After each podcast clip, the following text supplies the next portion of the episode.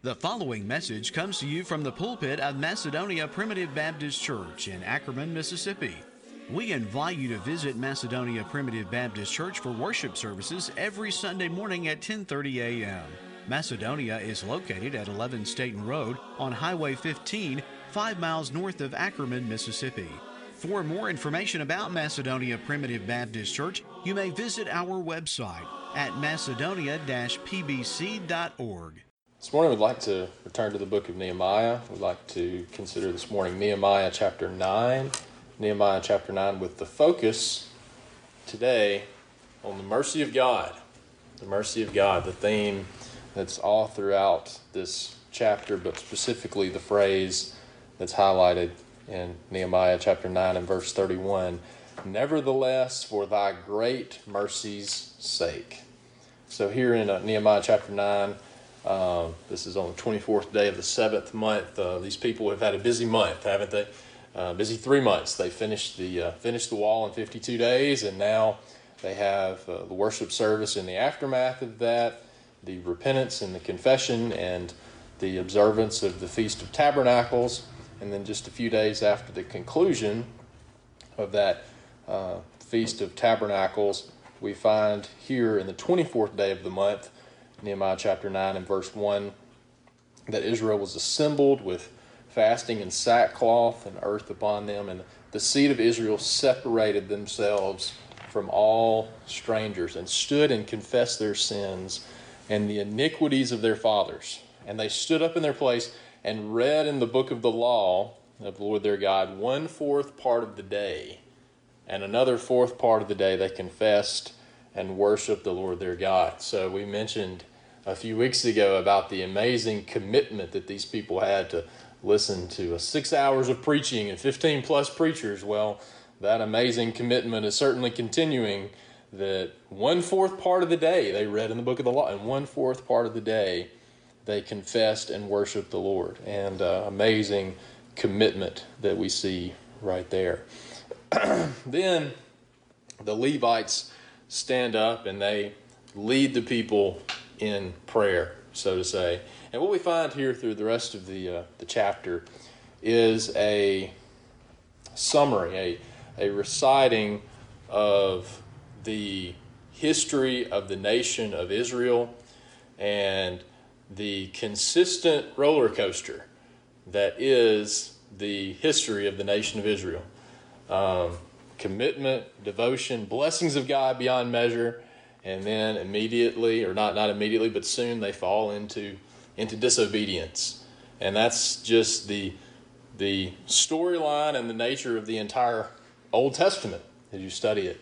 Um, last Sunday afternoon, I was talking with Bethany, and I was saying, "Can you really believe that these Israelites did not observe the Feast of Tabernacles all the way back to the uh, time of Joshua. Can you really believe that the importance of this of this feast? Can you really believe that they ignored it this whole time? And Bethany said, "Sounds about right." and and that's really an astute point, isn't it? As you read the Old Testament, you read it and you say, "Here we go again," right?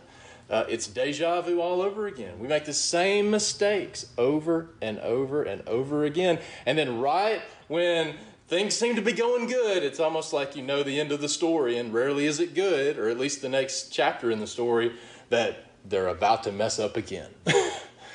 and it does sound about right if you know the Old Testament. But it's really easy for us to look at these people in the Old Testament and say, wow, look what God did for you, right? The first describes Abraham and and choosing out Abraham, but then uh, the liberation out of out of Egypt, and obviously we know the amazing power of God that's displayed in their liberation from the affliction and the bondage in Egypt, and then the Red Sea, and then providing manna and water out of the rock, and you look at all that, and you and you say, why? When you get a little discouraged, when you get a little hungry, when you get a little thirsty, why in the world would every single bit of those blessings that you've had in the past, instead of them building your faith to say, well, I know we're a little thirsty and I don't see water in my uh, direct vantage point, But guess what? I, God's going to provide for us, right? That's what faith says.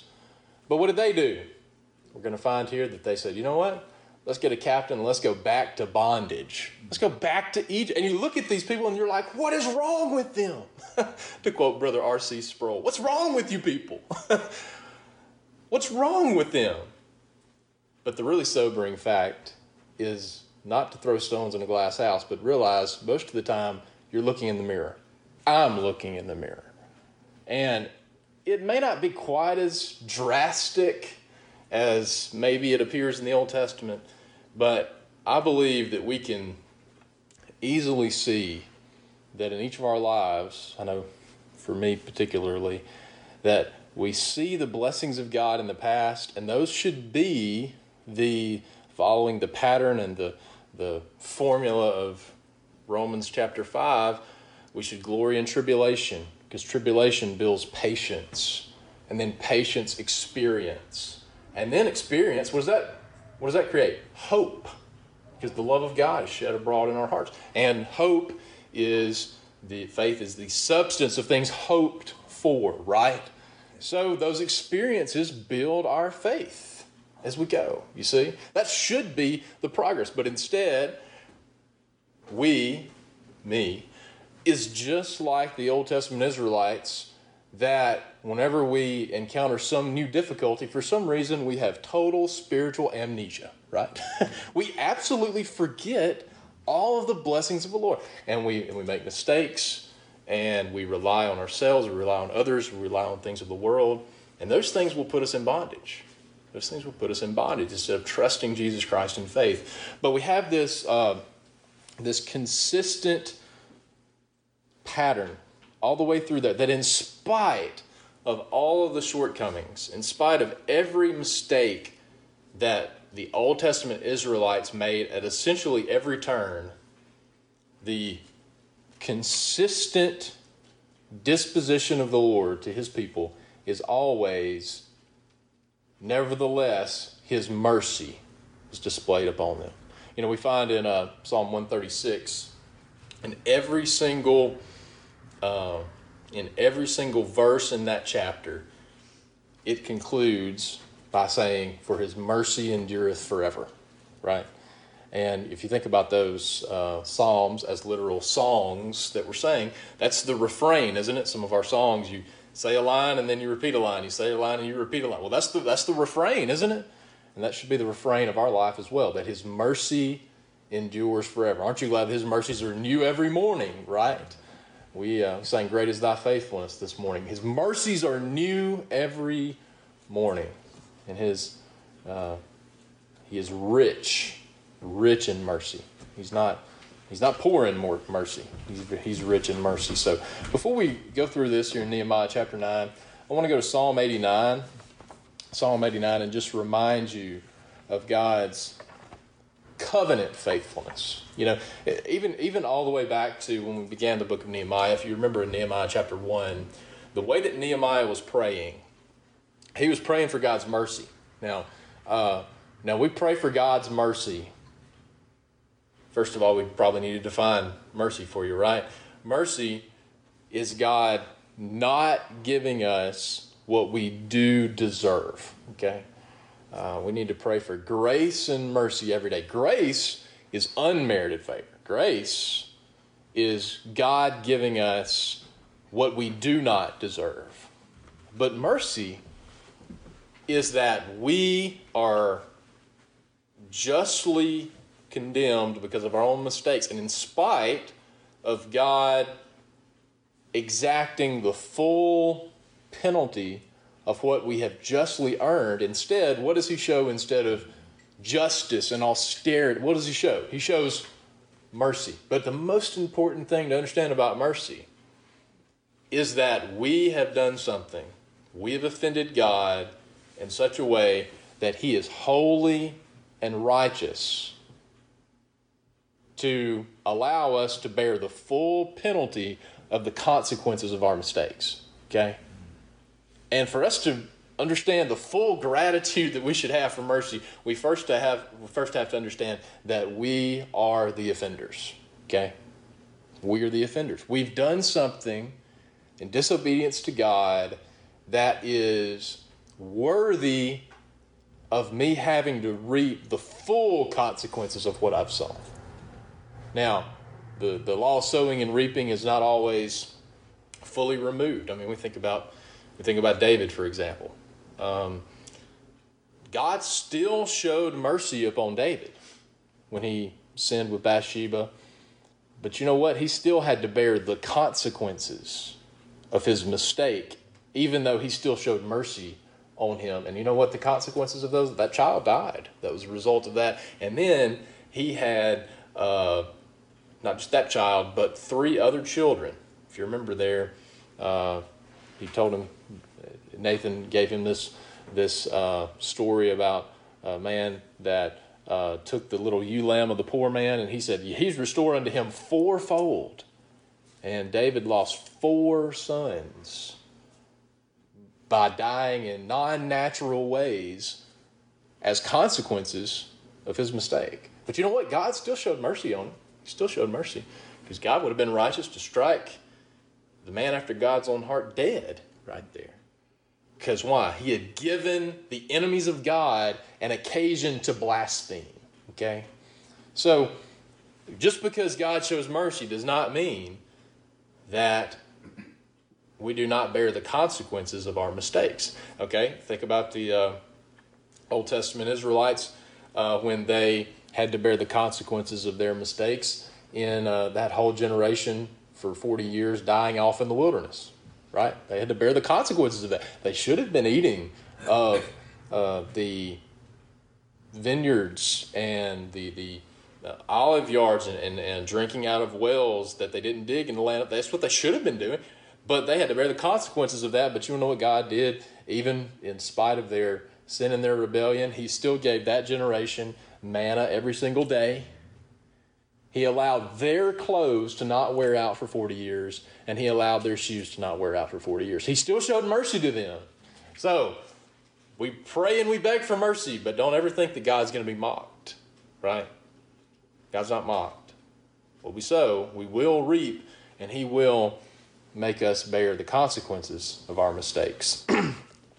but the reason why we can have confidence in God's mercy toward us on a in a providential daily basis, you could say, is because of God's mercy toward us in eternal salvation in the eternal covenant of redemption, right? And, and that really should be the uh, the baseline reason why we should have confidence and faith in Jesus Christ in any circumstance. Because if He uh, He's promised He's promised us he's never going to leave us or forsake us. But if he went to the extent of giving his only begotten son to to deliver us from the ultimate penalty of death in an eternal sense, why would we ever doubt that our good Heavenly Father is going to provide for our daily needs in a temporal providential sense, right? If He proved His faithfulness in the eternal covenant of redemption, why would we ever doubt that His mercies are going to be new every morning to provide for my needs, right? Okay? So, our confidence in God's daily providential mercies, in spite of our mistakes, is based on what? The eternal covenant of redemption. Okay? Psalm 89. and uh, there's a lot uh, here in this chapter. We'll just, we'll just have to jump in here in uh, around verse 24. but my faithfulness, and you need to obviously read what comes before that to See the reason for the but. But but my faithfulness and my mercy shall be with him. And in my name shall his horn be exalted. I will set his hand also in the sea and in the right hand. He shall cry upon uh, unto me, Thou art my Father, my God, the rock of my salvation. Verse 28 My mercy will I keep for him forevermore, and my covenant shall stand fast with him. His seed also will I make to endure forever, and his throne as the days of heaven. Now remember, God made a covenant with Abraham for uh, his posterity that is speaking of natural Israel, but in a greater sense, it's speaking of, of spiritual Israel and all the elect family of God. But he promised them that they would have a, um, a legacy of an inheritance of this land, right? And remember, God took them off the land for 70 years, but then he allowed them to return. And, and this is the last um, revival, the last um, restoration that we find in the Old Testament uh, before the 400 silent years leading up to the New Testament. And that's what we've been considering in the book of Nehemiah. but that covenant faithfulness to the nation of Israel is really pointing toward the covenant faithfulness towards the elect, right? Because yes, the um, the natural nation of Israel expanded and grew in a very exponential way, but he says that uh, if someone is is tracing a a accurate genealogy at any given time, you should be able to name the posterity of Abraham. But he says you, your posterity is going to be as vast as the stars of heaven, right? Which is speaking of the elect, not the natural nation of Israel. So, what he's speaking primarily of here is the covenant that, that God made before the foundation of the world to save his elect from their sins, which is an exposition of what? God's mercy, right? What's the whole reason he had to make a covenant of redemption? Is because we needed to be redeemed, right? He knew that Adam would fall in the garden, and he made provisions beforehand to make a covenant for the Son of God to come and exhibit mercy on the cross by him dying for our sins. But the eternal covenant of redemption is a unilateral monergistic covenant, right? And both of those uh, prepositions, uni and, and mono, mean one. It's one sided. It's one sided. And this is why it has to be one sided. if his children forsake my law, verse 30, and walk not in my judgments, if they break my statutes and keep not my commandments, well, that's inevitable. We're all going to sin. We're all going to uh, fall short of the glory of God. None of us have the ability to be saved by works, right? None of us have the ability to live a holy enough life to, to meet God's perfect and, and holy standard that would be required in perfect obedience to the law for us to be saved by works. Now, what's God going to do when, when his children, remember his disposition as a heavenly father toward it, what's he going to do to his children when they disobey the commands of the Father? He's going to chastise them. He's going to discipline them. Then will I visit their transgression with the rod and their iniquity with stripes, right? He's, as a loving Heavenly Father, He's going to chastise His child that needs to learn an appropriate lesson when they are in disobedience. But in spite of that, in spite of his children forsaking his law and walking not in his judgments. Verse 33 Nevertheless, my loving kindness will I not utterly take from them, nor suffer my faithfulness to fail. My covenant will I not break nor alter the thing that has gone out of my lips. So, if you remember, uh, uh, Nehemiah is speaking in more of a nationalistic uh, Jewish sense, but uh, when he's praying there in Nehemiah chapter 1, do you remember what he was saying? He's essentially saying, Lord, everything that we've had to endure in being sent to Babylonian captivity, in the, in the, the city of Jerusalem being destroyed, everything we've had to endure is holy and righteous judgment because we have disobeyed your law, right? It's very important. If we're going to ask for mercy, the first thing we need to do is confess our sins, right? If you're you, you, the Lord's not going to be very inclined to think about yourself as a parent. Are you going to be very inclined to show mercy to your child? Right? They've been disobedient. They have absolutely earned the hand of discipline. Are you going to be very inclined to show mercy to them if they look you in the face and keep lying in your face and say, No, I didn't do that. No, I have you on video, right?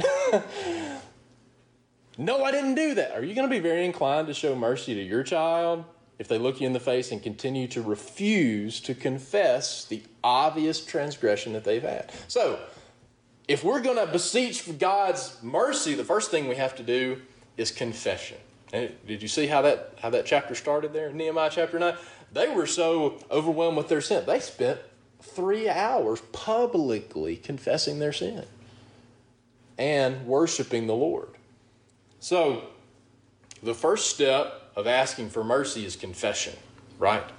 It's saying, Lord, number one, I, and that's what Nehemiah did in chapter one, right? He said, Lord, everything that my people have had to, the whole reason that the walls are broken down is, is not because you are unjustly being unfair to us, it's because of our sin, and you're just upholding your word. You told us beforehand, you made a covenant with us, and we, and we consented to the covenant, right? We consented to the covenant, and, and you are absolutely holy and righteous to exact all of the provisions of the covenant.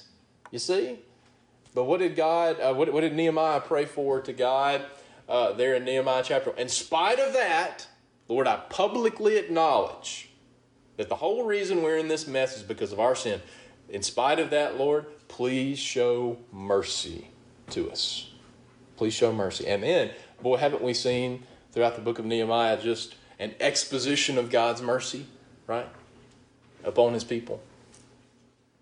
So, the reason why God shows mercy is not because of any merit in and of ourselves. Actually, it's the exact opposite. Right? I want to make sure that I am beating this dead horse. It is the exact opposite because if we're to the point of even requesting mercy, then we have offended and we are worthy of every single bit of God's righteous judgment, right?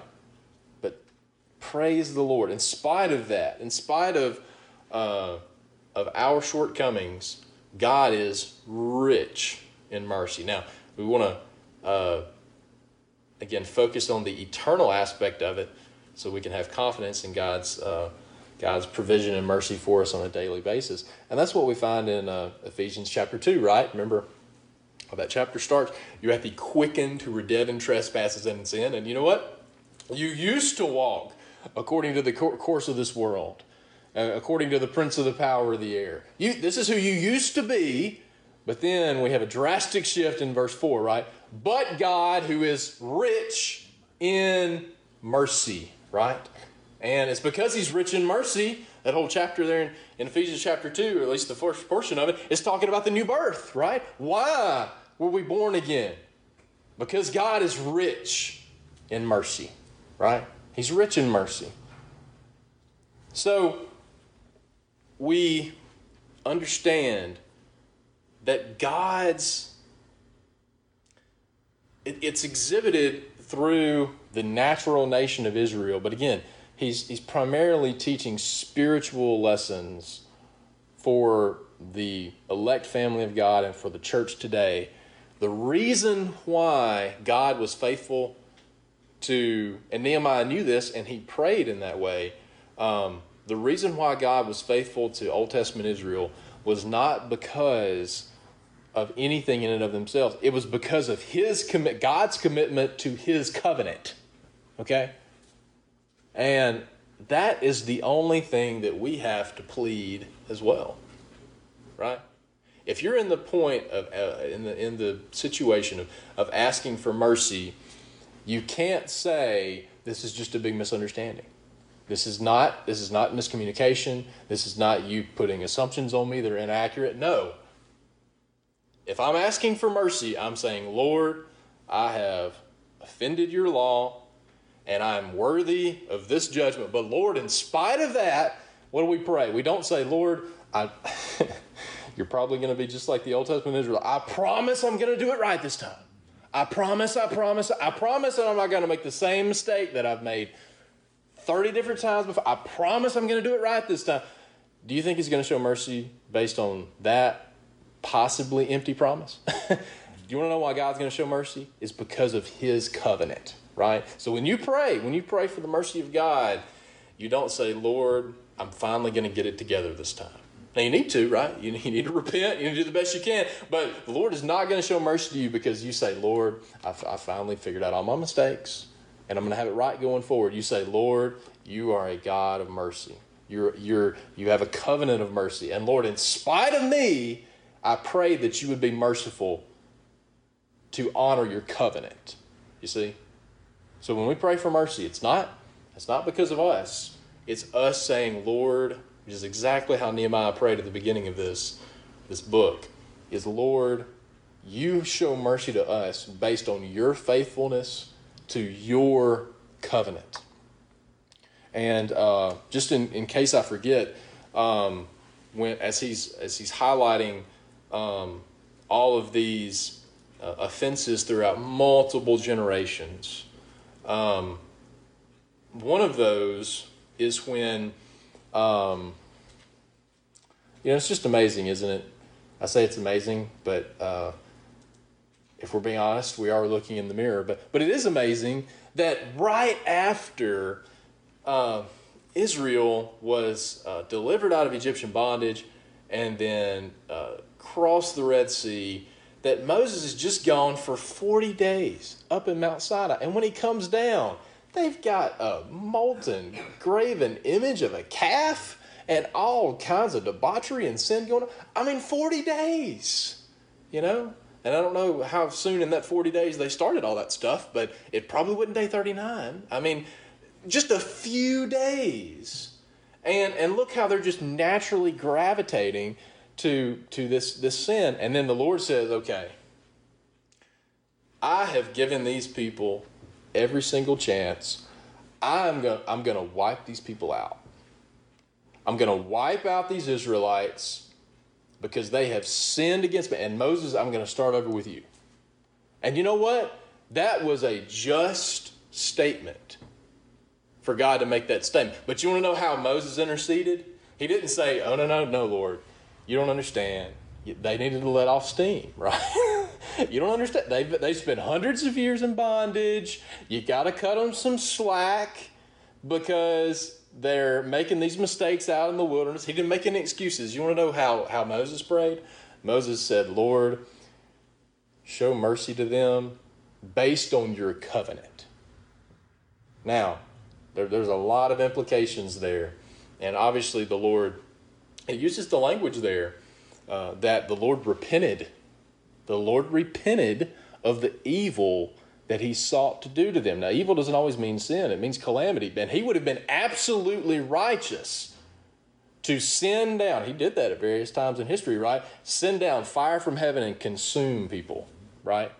He would have been right to do that. But there were a lot of promises that were made that would have been in jeopardy if he started over with Moses. One of the primary ones being Moses was a Levite, and the promise is always that the Messiah was going to come out of the nation of Judah, right?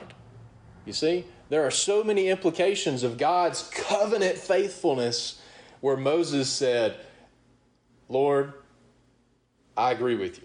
and it's, it's funny a little bit later. Moses, Moses intercedes in that way for him right there. And then afterward, there's a separate time where the Lord is trying to be merciful and Moses has now changed his opinion and he's saying, I'm tired of these people too, right?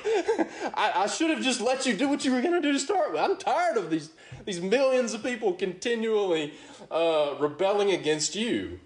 But don't miss the point. The reason why, in that instance, Moses beseeched the mercy of God was because of God's covenant faithfulness. Okay? And when we pray for mercy as well, that's what we go back to. We go back to the covenant faithfulness of the Lord. Okay, let's go to Nehemiah, Nehemiah chapter 9, and try to go through this summarization of the, the, the Levites here during this time period are reflecting back on multiple generations of God's people of Old Testament Israelites, but we could say the exact same thing of spiritual Israel and church. Multiple generations of God's people that fell into the exact same pitfalls that fell into the exact same trap. And it's not just it's not just individual people right? I mean in our own life we all have our besetting sins. We all all have some things that are very difficult for me to keep under control. and to keep a positive mindset in, even if it's just controlling your thought life. I hope that you control your thought life enough to where you don't let it get to external actions. But listen, we all have thoughts that pop in our head that we're prone to various dis and it may, may be different for you than it is for me, but we all have a tendency to maybe not handle those thoughts when they pop in their head, pop in our head as well as we should. Inevitably, that's usually going to create mistakes in the future, right? But whatever your besetting sin is, it might be different for you than it is for me. So I'm not even talking about uh, our personal life of the roller coaster of, Lord, I believe, but help thou mine unbelief. Oh, I'm in unbelief. Lord, strengthen my faith. And, and that consistent roller coaster of, of faith that, that we go on. I'm not even talking about uh, our personal challenges that seems to be cyclical and we seem like we struggle with the same things over and over and over again. These are different people in different generations with different circumstances, and they make the same mistakes over and over and over again. And you want to know what? God, in His perfect wisdom, He knows the exact susceptibilities of His people. And you want to know what they had to do to avoid the same pitfalls over and over and over and over again? You want to know all they had to do? Obey the commandments of the law that the Lord gave them all the way back in Leviticus and Deuteronomy, right? Isn't that simple, right? We're even going to see this uh, continuing on in Nehemiah. We're going to see the exact same cycle. it's deja vu all over again. They, right after this, they commit to the covenant. They said, Lord, oh, oh, our daddy's messed up, right? Oh man, we're we're in this spot because of the mistakes of all these generations past. But Lord, we are recommitting to the covenant. Lord, we're going to do everything our, our parents did wrong, we're going to do it right. And they, they got specific. They said, We're going to separate ourselves from the heathen. We're not going to uh, uh, transact business on the Sabbath day. We are not going to marry these heathen people that lead us into idolatry like you told us not to do. All these things that you told us not to do, Lord, we're going to do it. We're going to do it. Fast forward 12 years in Nehemiah 13, and every single point, almost every point that they committed to to re, rededicated that they were going to do in Nehemiah chapter 9 and 10, every point that they recommitted, guess what happened 12 years later? They were doing the same thing. Right? So, yes, on an individual basis, we struggle with certain things, but listen, oh boy, Satan has 6,000 years of experience in tempting God's people, and boy, he knows what works. He knows what's work. He's got he's got his schemes figured out. Now, he's always looking for a new way to package those same tactics, those same wiles in 2023. He's always looking for a new way to package it. But his structure of temptation, well, he's got 6,000 years of experience. And you know what? You want to know why he keeps doing the same thing over and over again? It's repackaged a smidge different in every generation. But you want to know why he keeps doing it? Because it works. Because it works. Because we're susceptible. I mean, just look at the example here of uh, do not marry. Do not marry women from these heathen nations. It doesn't have anything to do with ethnicity, but the reason why is because these women worship false gods. And if you start marrying these women, you're going to start worshiping the false gods. Because guess what? When men get all googly eyed over women, what do they do? They lose their convictions most of the time, right? And is, has that story not been played out, not just all throughout the Old Testament, but all throughout the church? Just because if they, sh- if they would have just followed God's word, in the New Testament version of that is do not be unequally yoked with an unbeliever, right? If you just follow God's word, you are going to remove yourself from all these different perils. But guess what happens? Satan knows that lust works all day, every day. right? If we're not mortifying our mind, if we're not putting on the whole armor of God. He knows it works. So what happens? In every generation, boy, they see some strange woman from another nation that worships idols, and what do they do? They get enticed by them. They marry them. Next thing you know, they're worshiping idols. Next thing you know, their children doesn't know anything about Jehovah God, right? And you start letting that happen in a wide scale basis, you got a whole generation that's falling into idolatry, right? That's exactly what happened. And that's highlighted again here in the book of Nehemiah. And they said, Lord, I know that our daddy's messed up, okay? But we're not going to do that. 12 years later, guess what happened? Right? 12 years later, guess what happened? They had done the same thing, okay? So what I'm telling you is there, there is the same cycle and the same temptations over and over and over again. And the way the way that we protect ourselves from that same temptation is just simply through taking our heavenly Father at his word telling his children don't do this.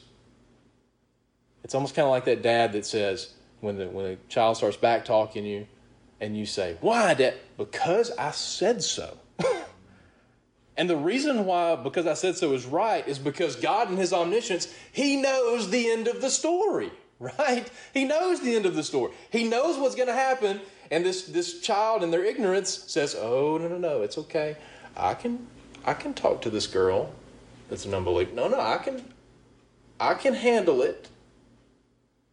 Instead of just simply taking God's word at face value and saying, I'm not going to do that because my Heavenly Father said so in His Word. And if you do that, I mean, the whole reason why God's people in the Old Testament were in this pickle was because they just ignored God's Word. If they would have followed God's Word, they wouldn't have had any of these perils, right? But instead, we're no better than them, right? We don't put confidence in God's Word, we put confidence in ourselves put confidence in other people, put confidence in the world, and guess what? We inevitably make mistakes. Okay, Nehemiah chapter 9, we're going to have to just kind of hit the highlights here. Uh, he called them, he called originally Abraham, Abram. He addresses that in verse 7. And notice, they, again, this is, this is the Levites with a public prayer. Now, what's going to happen by the end of the chapter is that they're going to recommit to the covenant right? They're saying, Lord, our parents, the previous generations, we publicly acknowledge that they have messed up. And they messed up, every generation messed up. But Lord, I know they messed up, but we're committing that we're not going to. We're committing we're not going to make the same mistakes. Now, unfortunately, we know 12 years later, they're right back where the previous generation was. But what they're doing here is they're publicly confessing.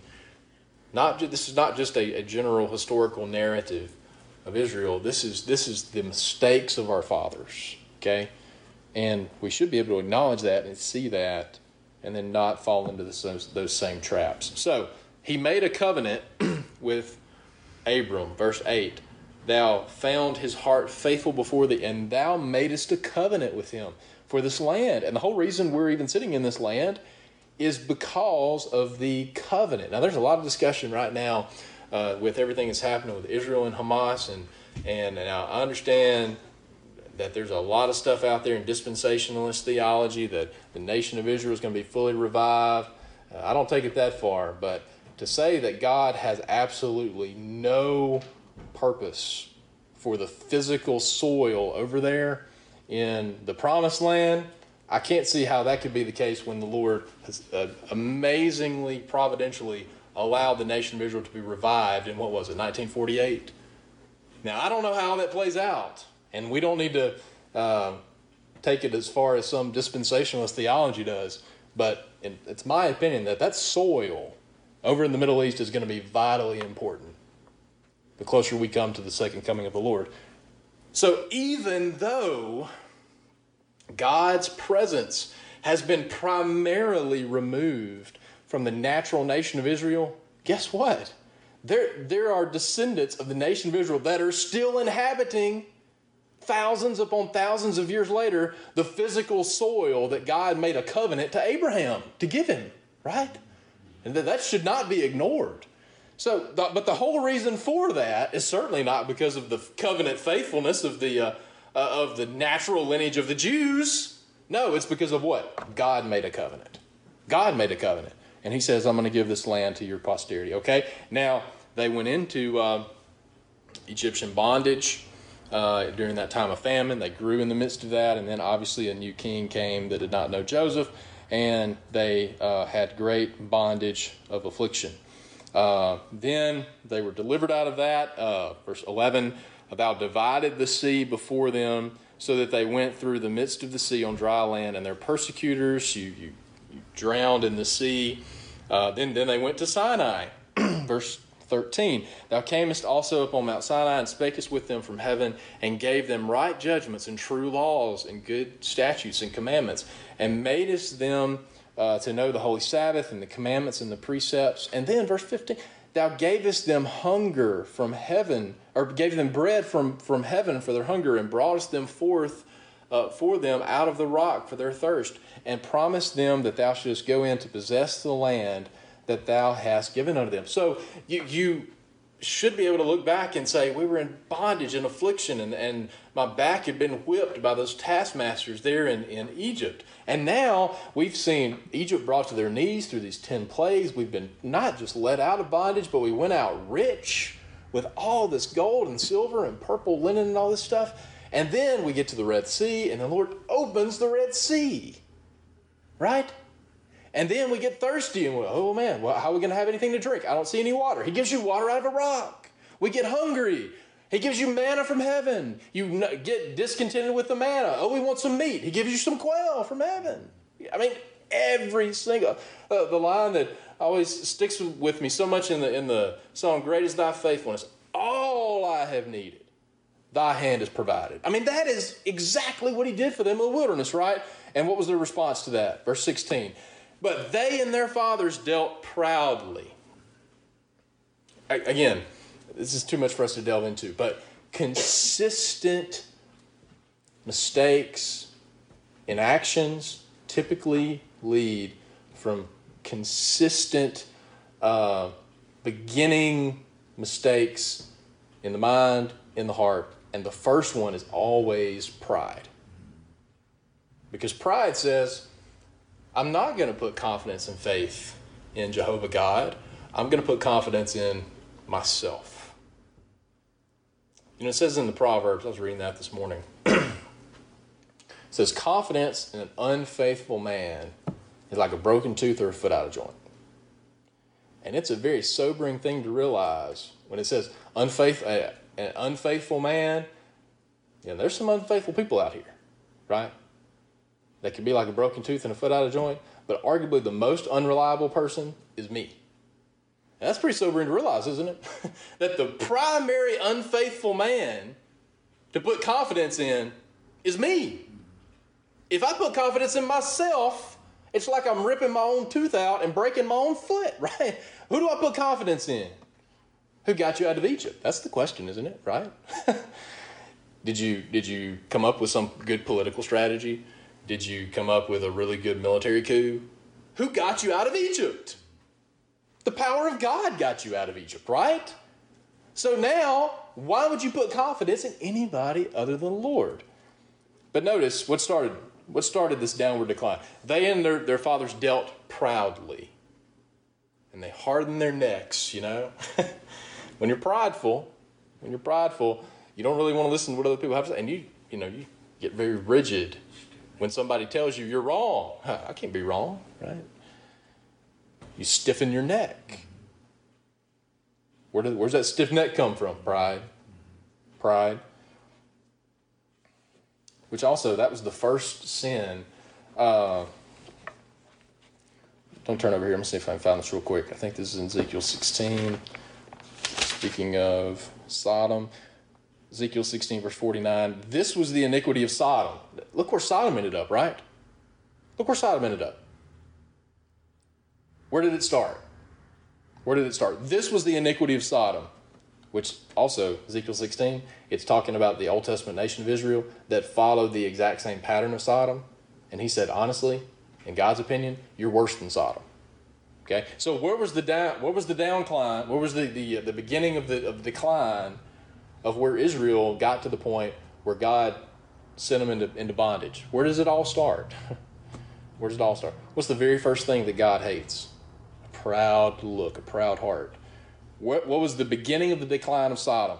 Pride, fullness of bread, abundance of idleness and then that led to they didn't strengthen the hands of the needy, were haughty, they committed abomination. Pride, fullness of bread, abundance of idleness. What started the decline of Israel right here? Pride. Pride. And they stiffen their necks. They say, I'm not going to listen to the Lord. We know better than the Lord. And they refuse to obey. Neither were mindful of thy wonders that thou didst among them right? That's what they should have reminded themselves of. Who cares if these if these giants in the land of Canaan look big, right? Who cares if we're supposedly grasshoppers in their sight? Who cares? Because our God's going to wipe out those giants, right? That's what faith says. That's what Joshua and Caleb said by faith, but the Lord or, or Satan enticed those 10 out of the 12. Don't always follow the majority, by the way 10 out of the 12 to give an evil report that they didn't press into the land. Okay? They refused to obey, verse 17. Neither were mindful of thy wonders that thou didst among them, but they hardened their necks. And then they appointed a captain to return to their bondage.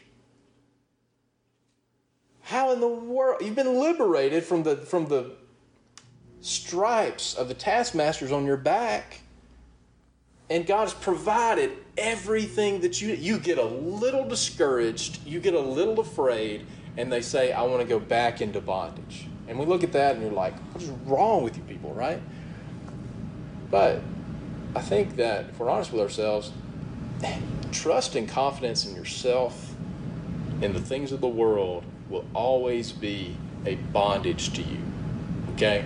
It's not going to be liberating for you it's going to be in bondage. And what do we do? Instead of just walking by faith and saying, Lord, I don't know. I, I, don't see a way right now, but you're going to take care of us. You've promised us that you will. Instead, we put ourselves back into our own bondage of confidence and trust primarily in ourself. Okay? So we covet and lust to be back in bondage ourselves. Read the book of Galatians, right? Now that's talking about the gospel, but we do that on a daily basis, not just in forsaking the truth of the gospel. Why, why do we ever idolize uh, or put our own little fictitious um, positive spins on this bondage that we put ourselves in when we trust in ourselves instead of the Lord. Okay? But in spite of all that, boy, if.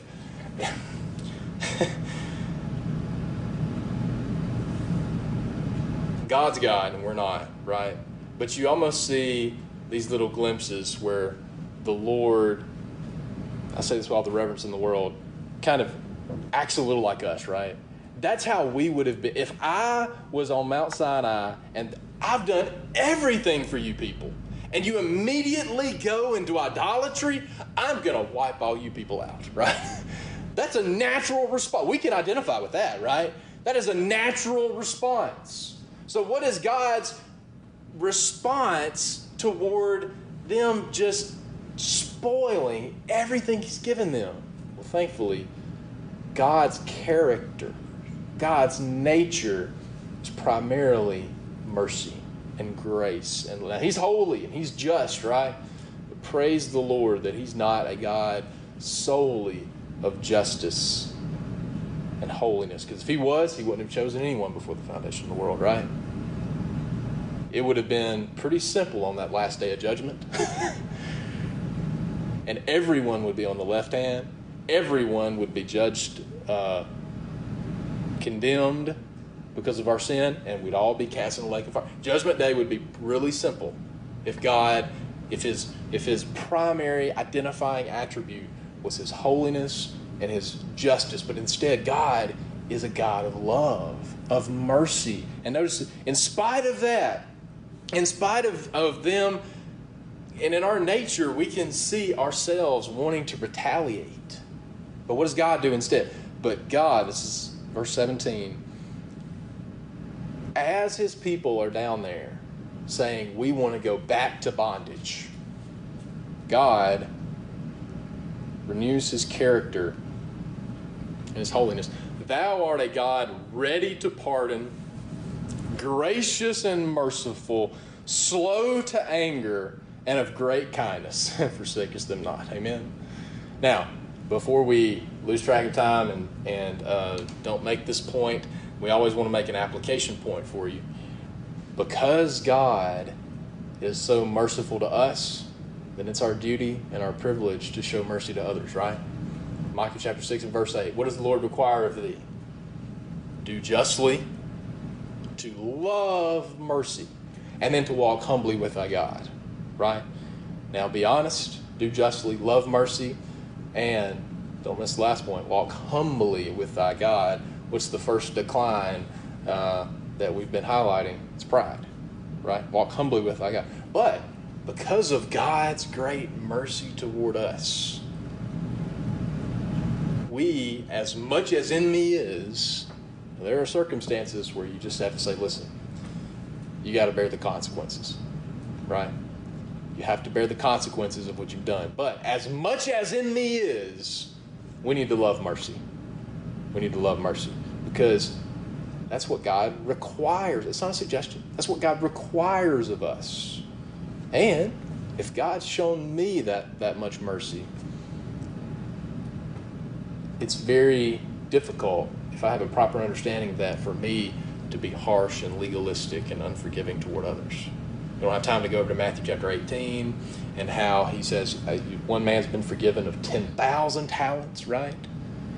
And then he goes and he throws somebody in jail that owed him only 100 pence. Well, if you do that, the Lord's going to be just like that master in that parable. And he says, when the master found out about that, why? Because he was ungrateful for God's mercy toward him and he didn't show mercy to someone else.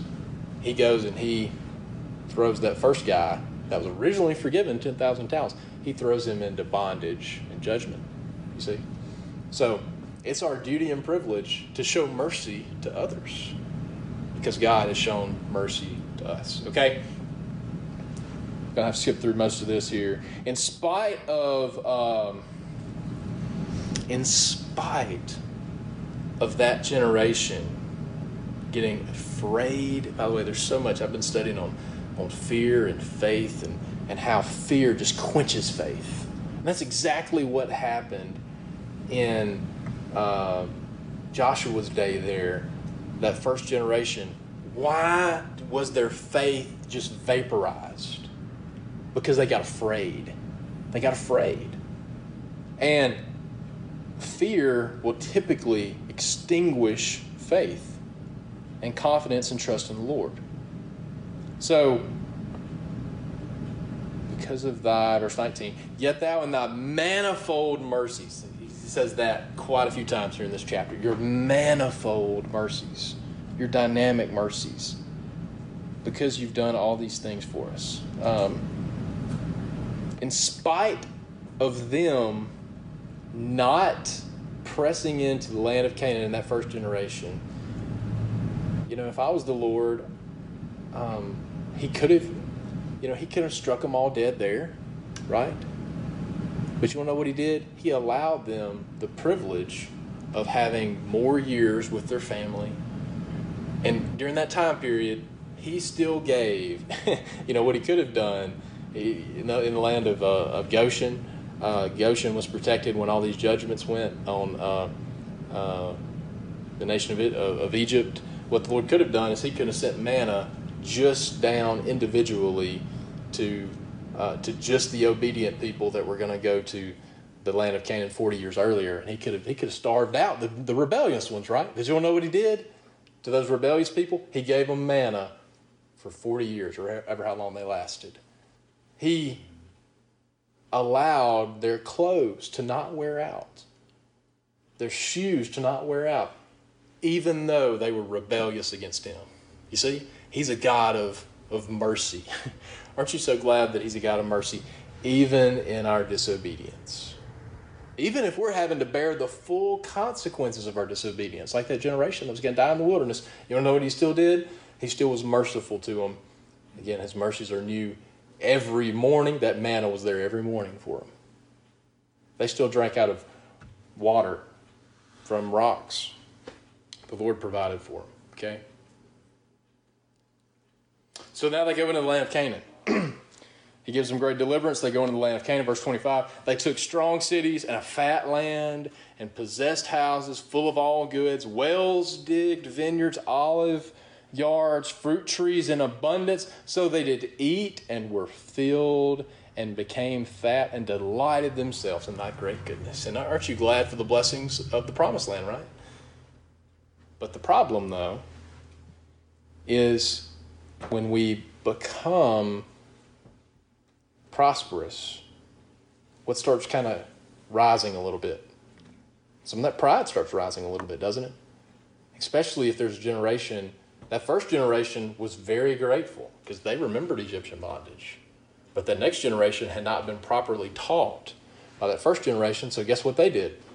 They took it for granted, right? They hadn't felt the, the affliction of bondage. And now there's a whole generation that doesn't have any perspective. They don't feel like they need the Lord because everything's prosperous. Pride wells up. Next thing you know, they're in disobedience, right? Nevertheless, verse 26 they were disobedient and rebelled against thee and cast their law by, they rejected god's word right? And then not only did they reject god's word and not only did they ignore the preachers who told them god's word they slew the prophets which testified against them to turn to thee. You know it's not just they ignored the prophet it's not just they ignored the preachers they killed the preachers right? So god is so gracious as a heavenly father to go tell his he's sending somebody to tell his children you're making a mistake turn and i'll bless you. And what was their response? To kill the messenger from the father that's telling them that they need to repent. So then you deliver them verse 27 again you just see the cycle continuing over and over again therefore thou deliverest them into the hand of their enemies who vex them and then in their time of trouble, they cried out to the Lord. Well, that sounds pretty familiar, doesn't it? Right? You know, why is there a need for me to have fasting and prayer and supplication when everything's easy and nice? When everything's easy, peaceful. But then when we get in trouble, oh, it's time to start fasting. It's time to start making my prayers very fervent. In the time of their trouble, they cried unto thee, but God so good, thou heardest them from heaven. Right? because he's got a mercy, he heard them. And according to thy manifold mercies, which thou, thou gavest them saviors. This is talking about the time of the judges, right? They sent them saviors in the midst of these, these uh, oppressions by the Midianites and other people. And then what happens? Verse 26. Excuse me, verse 28. But after they had what? After they had rest. After they had, okay, we are we are fervent and you know we, we do not like being in bondage to other people. So now we're going to pray diligently unto the lord for him to remove that bondage. Okay now the bondage is gone? Okay my prayers cease. I get rest. I get comfortable again. After they had rest surprise surprise they did evil again before thee i remember a quote i heard brother, brother michael goen say in a sermon a long time ago that trailer, a trailer, rides a whole lot easier with weight on it. And it is not in your best interest. And God, God knows that. It is not in your best interest to live this whole life with no troubles, with ease and comfort. You need a little bit of weight on that trailer so it'll run smooth. What happens when we have rest and prosperity and peace and comfort? What happens? Boy, it's a consistent pattern over and over again. complacency, idleness, pride, sin. And I, I, know that none of us, I sure wouldn't, would ever go out and make a graven image of some little low bitty uh, piece of metal. But the, the greatest danger that we have of idolatry is making an idol and confidence in ourself instead of the Lord. Okay? The greatest peril of idolatry we have is ourself. And where does that come from? Surprise, surprise. Pride. Right? Pride. After they had rest, they did evil again. And again, the cycle continues and continues and continues. Verse 30 Yet for many years didst thou forbear them and testified against them by the spirit of prophets, yet they would not hear. They wouldn't listen. I'm sending prophets to tell you to. Boy, I'm so, you know, every time I start kind of moping around about my ministry, I, I try to think about Jeremiah. I've got it way better than Jeremiah. He had to go tell the people, You're going into bondage. Repent, repent, repent. 70 years in Babylon. Repent, repent, repent. They ignored him. Guess what? He had to watch them spend 70 years in Babylon. You see? But the Lord told them, Repent. Otherwise, you're going into Babylon.